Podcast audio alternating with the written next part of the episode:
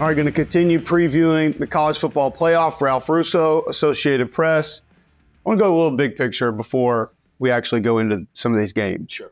Um, Jim Harbaugh, kind of where everything is right now.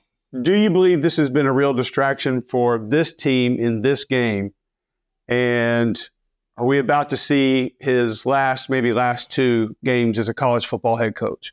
So, as far as distractions, I mean, this is a team that already played through some pretty significant distractions between him being suspended at the beginning of the year, suspended at the end of the year, the scandal at the end of the year with cheating, uh, with the sign stealing allegations. They have also sort of been through the process of, hey, Coach Harbaugh might be interested in the NFL. Um, a lot of these guys, it's their last ride anyway. A lot of these significant players are upperclassmen who are probably going. So I, I don't think that at this point for this team should be a problem. Yeah. Uh, they've sort of lived it and they've lived through all kinds of turmoil this year. As far as whether this is his last go, it, it's hard not to think so, but I always come back to this. It takes two to tango. Absolutely, yeah. Somebody has to want him. I think, you know, reports today that he aligned himself with Don Yee, who's a significant NFL agent. He has done things similar to that with agents who have NFL connections before. That happened last year. Wasn't with Don Yee, but was another agent. Harbaugh will never say he has an agent. So that's always a little complicated of what that relationship is. And even from the agent side and talking to people who, who kind of been through the process with him, like it's not it, it's not a formalized relationship. Right. Like like most coaches have with an agent. Um, but yeah, I, I, can't imagine it's not significant if he again has some kind of relationship sure. with a guy like Don Yee. My question is, um, does he let a, a, an agent actually act like an agent, advocating for him, looking for jobs, negotiating, trying to be again an advocate for him? Because again, I know that's been a little bit of an issue over the last couple of years when he's gone through this process. He likes to advocate for himself and he likes to be in charge of the process which I think sometimes undercuts him a little bit in the process. He is a great NFL coach. His resume is mm-hmm. terrific. Mm-hmm. Yeah. You know, in the four years he was with the, the 49ers, what, three championship games and a Super so. Bowl? Yeah. And also, something that should be noted, he was, he took over a 49ers team that was in the dumps. Mm-hmm. Like they immediately got good when he went there. So, it, you know, the, the, the issue is not his ability to coach it's his ability to sort of have a boss. You know, he wore out his welcome with the 49ers. People understand that. He is a he's a fascinating character, but you hear different types of stories. People can be totally in on him. Sure. But the people who like Harbaugh love Harbaugh, loyal like nobody's business. You talk to Frank Gore, the former NFL running back. I talked to him for, about Harbaugh a couple of years ago he, he just gushes. I think the, the best coach he's ever had. Sherrone Moore's crying like he passed away after the game. Yeah, I mean, I mean, so the people who like Harbaugh love Harbaugh, but I also think there are people who work for him and he creates a bit of a tense environment that are like, you know, this is much. Sure. And if you're his boss, you know, in college football, this is no slight to Warde Manuel, the athletic director, or even the president of the university it's not the same as having a boss in the NFL, a GM who kind of dictates here's our personnel, here's the people you're going to work with. Anyway, long-winded way of me saying like I just think that it's it's a little more complicated than just does he want an NFL job. Right. I, I do get the sense though that there are, you know, he's done such a good job that there might be some teams that might want to buy in. Yeah, take us a little bit further. I don't know how much you know or how many details you have. I've never heard this about the having an agent but not really wanting to say have an agent. Does that mean he wants to discuss the terms with ownership of a potential hire or he wants to state how much control he's going to have inside of a franchise with the draft? I mean, what like how? I think, what are we talking about? I think the former there, the idea that at a certain point in the process, I, I, my understanding has been that he but let's put it this way i think there's a there's there's a thought that he would like to skip part of the process because he has already been a head coach. Sure. Yeah. And right, like, are you interested in me? All right, let me talk to the owner. I, I don't know if I, like I don't know if he understands the idea of or necessarily like is down for the idea of going through an extensive interview Sure. process. That seemed to be the issue with the Vikings a couple of years ago, Okay. where I think he felt like he was going to be the head coach there and going for an interview that was more of like, hey, we want you, you want us, let's make this happen, as opposed to, no, we want to, we want to interview you. What is Yeah. your vision? So I, I think that has been a bit of a stumbling block for him getting back. And you know, again, I, I I also wonder to a certain degree, like he does love Michigan, and I think Michigan, in some ways, its love for him maybe has grown even more throughout this scandal. Which is so odd because you would feel like you're kind of almost coming to that fork in the road of, hey, this has been great.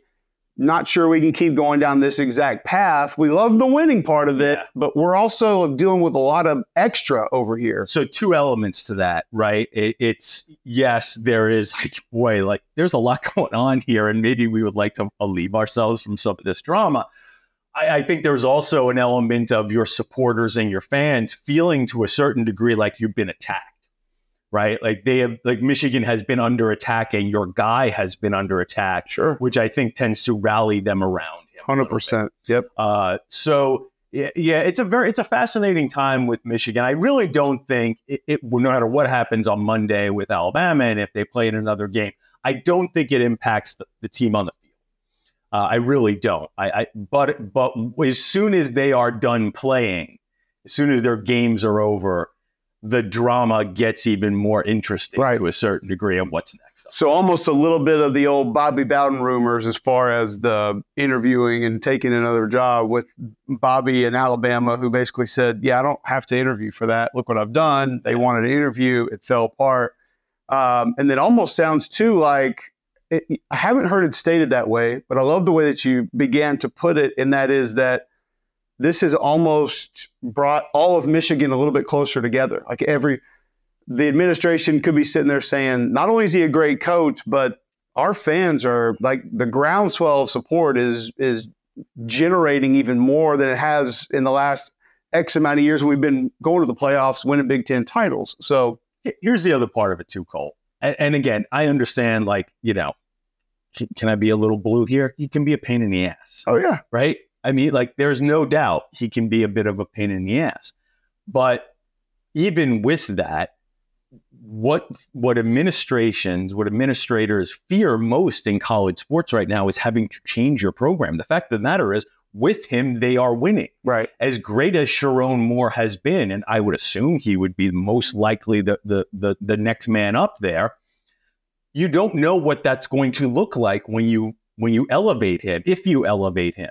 Like coaching changes in, in this part of college. If, if you're having success, the last thing you want to do is have a coaching change. Sure. So no matter what baggage Harbaugh comes with, you would, I think you would prefer the status quo. Okay, so this game against Alabama is the coaching difference that important? Is this going to come down to one team having more playmakers? What do what do you kind of view as the ultimate item that will tip the scales in this game? I I look at it as playmakers. Um, I wonder what like Michigan. You know, you're the X's and O's guy more than I do, but Michigan sort of does what it does. Yes. right? I, I just don't know if Michigan is going to come out and come up with a new wrinkle or things or, or do things differently because they need to accommodate hey we can't quite make this work against alabama so let's try something different i think they're going to try to do what they always do which is you know i'll steal from my my my buddy ross dellenger who uh, writes for yahoo sports he had a great line he's like you know michigan they just block and tackle you to death Yep. well, well i just don't know if you can do that with alabama where their guys are as big and strong and fast as your Right. guys. And in a game where I find both offenses and you know to to sort of like like where are the big plays going to come from? I look at a guy like Jalen Milroe and say like there's a guy who can find a big play where there is none. Right. can JJ McCarthy do that? I think he can, but I don't know if he is the spectacular athlete that Jalen is. So you know that that's that keeps jumping out to me. Now the other part of it is like, Jalen is still not a polished guy. No. Like there is a like I I can see an avenue. I could see a game where Milroe is eleven for twenty three, maybe has a big play or two, but is also like just not that efficient. And that efficiency ends up being because again, if you're not efficient against Michigan, they're going to drag you into the deep water. So again, I, I look at where the big plays are going to come from, see a few more opportunities through playmakers for big plays with Alabama. Right. Also on the defensive side with those two corners and Dallas Turner and think like, yeah, that's the difference in a game that I think will be fairly close. Give me the team that has a few more guys who are elite difference makers. It is interesting because you look at, I mean, plus 17 in the turnovers. I think Michigan has 39 penalties all year. Yeah, they just never beat themselves. I mean, they, they've they've only turned the ball over on offense five times all year. Yeah, and it's three insane. of those came in one game against Bowling Green, which you know, yeah. I mean, I, I, assume that they were probably cutting it loose a little more then because they weren't too afraid of it is that against Bowling Green. It's that weird back and forth of it feels like you have to force Michigan to be an ugly team, and they just never are. Mm-hmm but Alabama can force you to have to do things to match what they are. And who can sort of meet in that middle, I guess, will decide the game. And we talked about it on, on my show when you were nice enough to come on. You know, as much as we we talk about Milroe's, you know, it's sort of the variance there, maybe not as efficient. He hasn't been a turnover machine. He had the game against Arkansas. I guess he lost a couple of fumbles, but I think he's only thrown six picks, and yep. two of those have been in the second half of the season. So as much as he makes some scattershot throws, you'll see him make misses where you go, whoa, you, you kind of got to hit that. Yeah. He's also not throwing it to the other team. Uh, I guess my point would be, when does that start? Like sure. he is still, I think, I think that is still part of his DNA at right. this point as a player, right? I don't think we could rule out if I'm if I'm asked which player is which quarterback is more likely to have the two or three turnover game, it's probably Jalen. But but you know, well, I guess we'll see what happens. You know, it was McCarthy who threw two sure. big sixes last year yep. in the playoff, which Michigan never recovered from. All right, so we are we are in New Orleans covering Sugar Bowl, which is a just as interesting of a matchup for the total opposite end of the spectrum reasons. Yeah. We feel like this is going to be back and forth, offense, explosive plays, NFL receivers all over the place for both of these teams where's the real advantage in this one? Is is it with one of the offenses? Is it with the Texas front? Is it coaching scheme? Where who has the real advantage in any department in this game? So I think it's the Texas like is good. Listen, you guys gave Washington the award, yep. right? For for the Joe Moore Award for the best offensive line in the country. So it, it's created an interesting dynamic here. I don't think the two sides mean to be trash talking each other, but I do think that they have they have in the interviews, there's this odd sense of, well, they won this award. They think they're awesome. And Eh, Washington got that being Texas thinking about sure. Washington. And then the tech the Washington guys keep getting asked, well, you haven't seen anything like Sweat Murphy. You haven't seen anything like Sweat Murphy. So they're like, you know, we're pretty good. like, like, like we, yeah, we'll we'll figure it out. Right. Like, they're those guys are good, but we'll figure it out. And I sense from Sweat and Murphy, there's a little bit of like, yeah, those guys are all right, but we'll be okay. So we have we have become used to, by the way, Aaron Taylor and our Joe Moore Award committee of being a massive piece of ammunition heading into the playoffs. It's, it's happened almost every Georgia year. In Michigan, it was. oh, Georgia, ago, yeah, and that was it, Kirby had it everywhere. He was talking about it. Alabama had it with Quinnen Williams when Oklahoma won it. And it's oh, like, right, right. all the Alabama fans are like, you picked this trash offensive line. I'm like, well, you guys didn't have to go against Quinnen Williams, or we would have seen just how bad you were too in blocking him because no one blocked him that year. So it has become, it's almost nerve wracking. As soon as we give it away, it's like, please, God, just hold up in the playoffs. But that's, you know, it's kind of what it's all about. So it's Sweat and Murphy. You know, again, Parker Brailsford has, you know, been a really great, nice player moving into center from guard for for Washington. But I also find myself thinking, I, I don't know how you make up for being 275 right. pounds against a guy who's 265 uh, in in Sweat.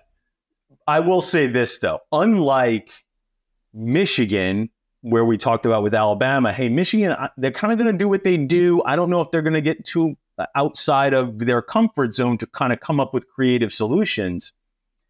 I think Washington is more likely to be that. I, I could see Grubb and DeBoer saying like coming up with something a little different. Oh yeah. How are we going to go about this? Hey man, we'll just attack the edges. Like we're we're going to get downhill, but we're not going to run at those guys. We're not going we're not going to do it. Not to mention the fact that that's also a, a group that is very comfortable just saying we'll throw it 45 times. Yes.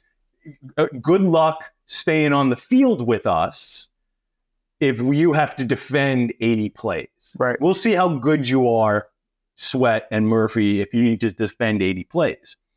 So that's to me the interesting matchup. I don't know if physically Washington's O line can quite hold up because, not, and again, not because they're not good, but who has? Sure. Most teams just give up the run game against Texas. It's one of the reasons why their passing defense stats are a little inflated because a lot of these teams are just like, you know what, what are we doing here? Right. Just forget it. I don't know if Washington will necessarily do that because again, I, I, sense that they're creative, creative enough to come up with some ways to run the ball. But it, it also comes back down to like sort of the Mike Leach thing. Like balance is not run pass. Balance is making sure everybody gets a touch. Yeah. Like all your playmakers get a touch. So I'll be interested to see how that works out for Washington. I'm interested in, in getting your thoughts on when you look at these four teams. I think this is as diverse of a group that we've had as far as – as many or all teams having similar chances to actually win a national title. Do you have, is there a pecking order for you as far as a clear cut, this team should win it, might not, should, better than the others, or like how even are the four teams for you in your mind? Listen, you know, I, I try not to even answer just by my opinion. I just look at Vegas, like what the lines are here. It's the smallest combined spreads for a playoff or matching the smallest combined spread since we had Georgia Oklahoma in the Rose Bowl and Alabama Clemson in right. the Sugar Bowl 2017, I think it was. Was, yeah. Yeah, when Georgia and Alabama had to play for the national championship. And so there's only six points to, you know, separating these two teams. I think uh, uh, Texas, I think, is still about a four and a half point favorite. Maybe it's fluctuated a little bit. And uh, Michigan's a one and a half point favorite. So I guess that sort of says it all, right? I mean, you have two pretty close games. I, you know, a pecking order, I think Alabama is going to win the national championship. So I guess I think Alabama is the best, and I think Texas is going to win. So I guess I think Alabama is second. But you know, you can't get away from the fact that, like, wow, what did Alabama do against Auburn? Why did that happen? And why did they struggle against an Arkansas team? Like, you know, as as well as good as the playmakers are, and as good as Nick Saban is, and if I give Nick Saban a month, it's going to be hard for me to bet against Nick Saban. Like they are the they are still the team that we saw all year, which is sure. which is not this highly functional operating, you know, war machine that we've seen in the past. We talked about some of the mistakes and things like that, and while the turnover margin is good, Alabama has been not as bad as last year with the penalties, but they've had a, more than a few games where like penalties kind of mount up. Yep. And they've had and they've been glitchy. They've just been glitchy in the way and not as clean as we've expected in the past. In the past, so that's where I come back to the idea of like, yeah, I guess Michigan. I could see Michigan. Oh yeah, them making more mistakes. Michigan playing that nice, clean game, kicking a couple of field goals toward the end, and winning twenty to fourteen. Like I just I could see that happening. So, uh, you know, it's funny with Washington and Texas you know, Washington just has this skill of winning. So I do think if you get them in a close game, good luck.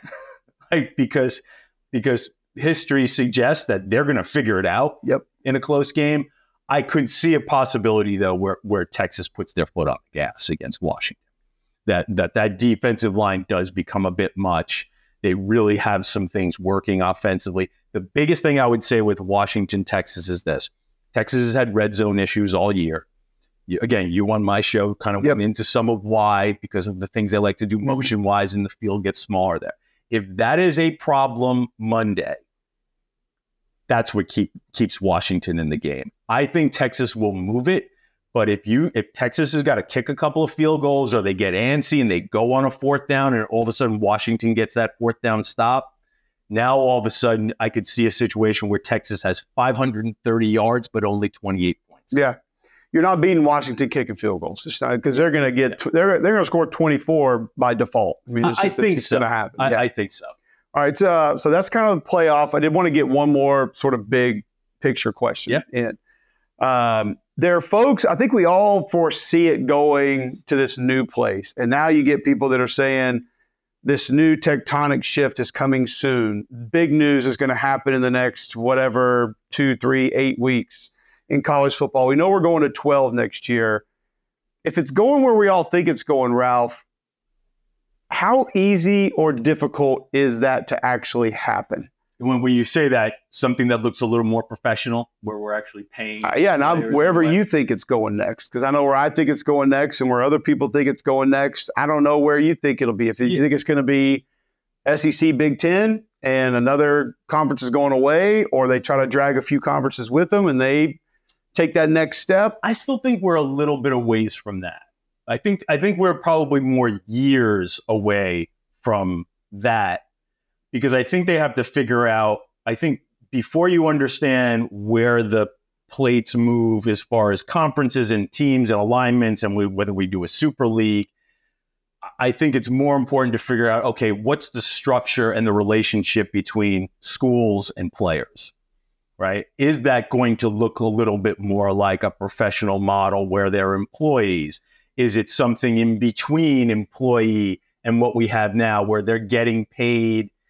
there's licensing licensing agreements, sure. but they're not quite employees because we get some federal protection. To, to I, I, think until you have that sorted out, uh, what will transferring look like? Because again, if you give them, if you treat them more like employees, well, now you can limit their move, control some things. Yeah, you. Yeah. that's what the coaches talk. I, you know, this all a, a couple of years ago when I sat the last time I got a chance to sit down with Saban like, you know, he made headlines talking about Jimbo that year, and he's made some. But, but ultimately, what he was saying is, listen, we're caught in between college and professional and in there in that like we're sort of half pregnant here right. right like and and it creates a situation where we just like the coaches they just want control you want to pay them fine pay them but if we and if we pay them that allows us to get a, a, a handle on our rosters yeah we can give them something that looks like a contract. So at least that, hey, you want to come here for only one year and you want to be able to opt out after one year, that's fine. You get X amount. If you want to, but if you want to stay here for two years, you get Y amount. So maybe that convinces you to give up your transferability to two years or three years. Sure. I, I think once we figure that out, now all of a sudden you can think about the next step, which is okay, the Big Ten and the SEC have all the money. That means they can do these things. Right. They can be a little more aggressive when it comes to paying players and things along those lines.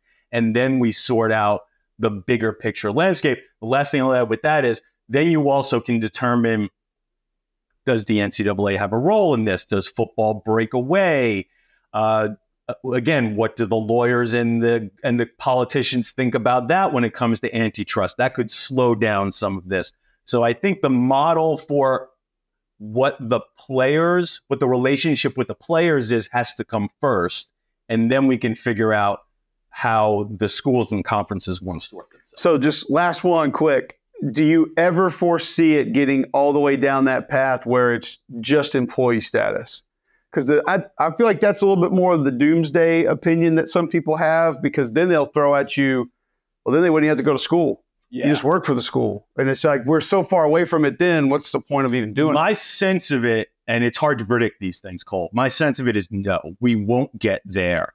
And that's where the federal government might be able to come in with Charlie Baker trying to be aggressive here and, and, and really push the envelope on, on what college athlete athletics has been. Sure. He's, he's putting some things out there that were, you know, that were taboo before.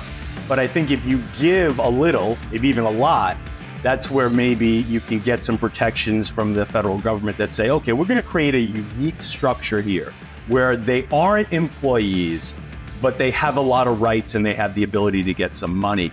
So I think it will stop short of that. That would be my guess. Don't hold me to it. Great stuff. Ralph, always appreciate you, man. Thanks, Cole. All right. That's Ralph Russo, the AP, talking about college football playoffs.